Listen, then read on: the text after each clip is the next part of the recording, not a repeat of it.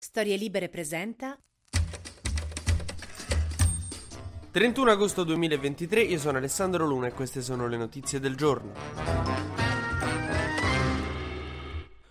Ultimo giorno di agosto, l'estate è ufficialmente finita, ricomincia l'anno, anche quello scolastico, ricominciano ad aprire i licei, le scuole medie e anche gli asili a giudicare da come si stanno comportando Salvini e Meloni. Che è successo? Deve intervenire la maestra? Allora, vediamo. Sapete che c'è l'emergenza migranti, c'è un, insomma un numero troppo alto di sbarchi, soprattutto dalla Tunisia, nonostante gli accordi che Meloni ha stretto col presidente tunisino, che nonostante aveva detto che avrebbe cercato di contenere gli sbarchi, invece in questo periodo non so se sta facendo incazzare di più la Meloni, sai Sayed, il presidente tunisino, o Gianbruno, il suo compagno. Insomma, che si tratti di minchiate o di migranti, nessuno di due riesce a contenersi. Ecco, per far fronte a questa emergenza Meloni ha deciso di creare una cabina di regia per gestire meglio il fenomeno e tutte le conseguenze che ha questo fenomeno anche sulla vita insomma di tutti i giorni, sui comuni, sui sindaci. Per cui capirai, cabina di regia sui migranti, Salvini ha iniziato a scodinzolare come il mio gatto quando prendo in mano la scatola dei croccantini, no? Cioè, era tipo Mara Maionchi quando c'è la notizia che si farà un altro programma trash. Non vorrei mica non includermi. E invece Meloni ha escluso da questa cabina di regia il Ministero delle Infrastrutture di Salvini perché dice dice non potendo noi costruire un ponte da Lampedusa a Tunisi non ci serve il ministero di Salvini in questa cosa. Che però Salvini insomma ha una storia no, di, di, di, di, battaglia politica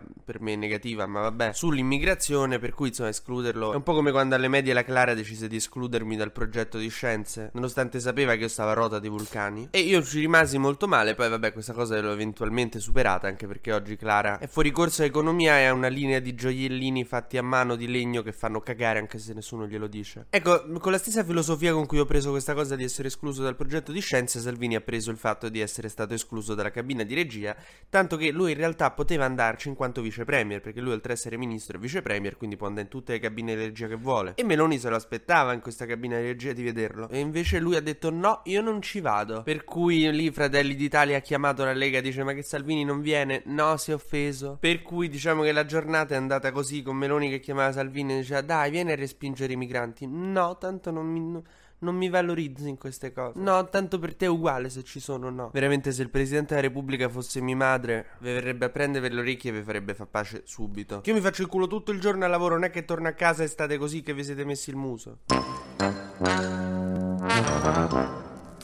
Ora, a parte questa maturissima vicenda, eh, c'è la questione di Gianbruno, appunto, a cui abbiamo accennato, che ha detto delle parole talmente gravi e inaccettabili che rimarrà lì a condurre il suo programma tranquillo senza che succeda nulla. Perché, vabbè, ormai mm, veramente se uno di destra spara su un piede a una bambina, la, libero comunque esce con la prima pagina in cui dice la sinistra vergognosamente attacca. Poi Mediaset ormai insomma, ha messo in prima serata più Amedeo, quindi Gianbruno che colpevolizza le vittime di stupro, cioè è una roba così, un aperitivo. Però certo Meloni non esce contenta da questa vicenda e però se nessuno fa qualcosa ci ritroviamo qui a commentare la prossima cagata che dirà. E figuratevi, per me il mio lavoro è, è oro. Ellie Schlein ieri ha inaugurato la festa dell'unità nazionale del PD a Ravenna, mentre nel partito si consuma uno scontro, consuma uno scontro è un termine molto giornalisticone, ma vabbè, sulle spese militari, perché Schlein è contraria all'aumento al 2% del PIL in spese militari e propone la difesa comune europea che se gli altri europei fossero d'accordo sarebbe giustissimo. Io, insomma, sono molto favorevole. C'è una minoranza del PD che non è d'accordo con questa, cioè che non è d'accordo con l'andare contro al 2% di spese militari. Però io sono sempre stato a favore di un esercito comune europeo.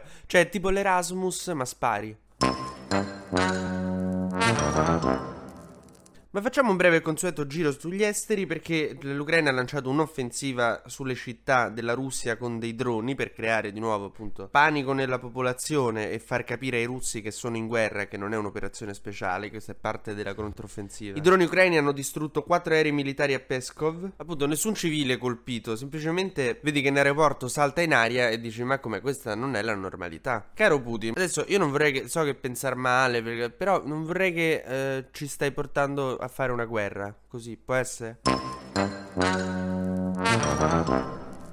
In Gabon c'è stato un colpo di Stato che voi direte ma perché io adesso devo sapere che in Gabon c'è stato un colpo di Stato? Beh perché insomma la situazione in Africa ha effettivamente sempre delle conseguenze su di noi e dopo l'ultimo golpe, quello in Niger, anche questo appunto è un presidente che era filo occidentale diciamo che è stato cacciato da una giunta militare che probabilmente invece avrà più a che spartire con Wagner o Putin che con noi e quindi insomma questa non è una bella cosa. Mentre concludiamo con una notizia molto triste ma di cui insomma che, che non si può non dare. Intorno a Torino sono morti 5 operai che lavoravano su dei binari di un treno, insomma, un treno che è arrivato viaggiando a 160 km orari che non doveva arrivare, adesso non si è capito bene che cosa è successo, però è un incidente molto triste e molto grave. E io vi lascio su questa nota così che andate al lavoro allegri e ci sentiamo domani. TG Luna torna domani mattina, sempre tra le 12 e le 13, su storielibere.fm.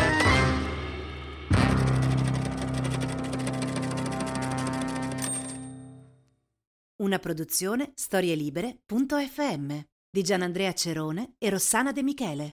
Coordinamento editoriale Guido Guenci.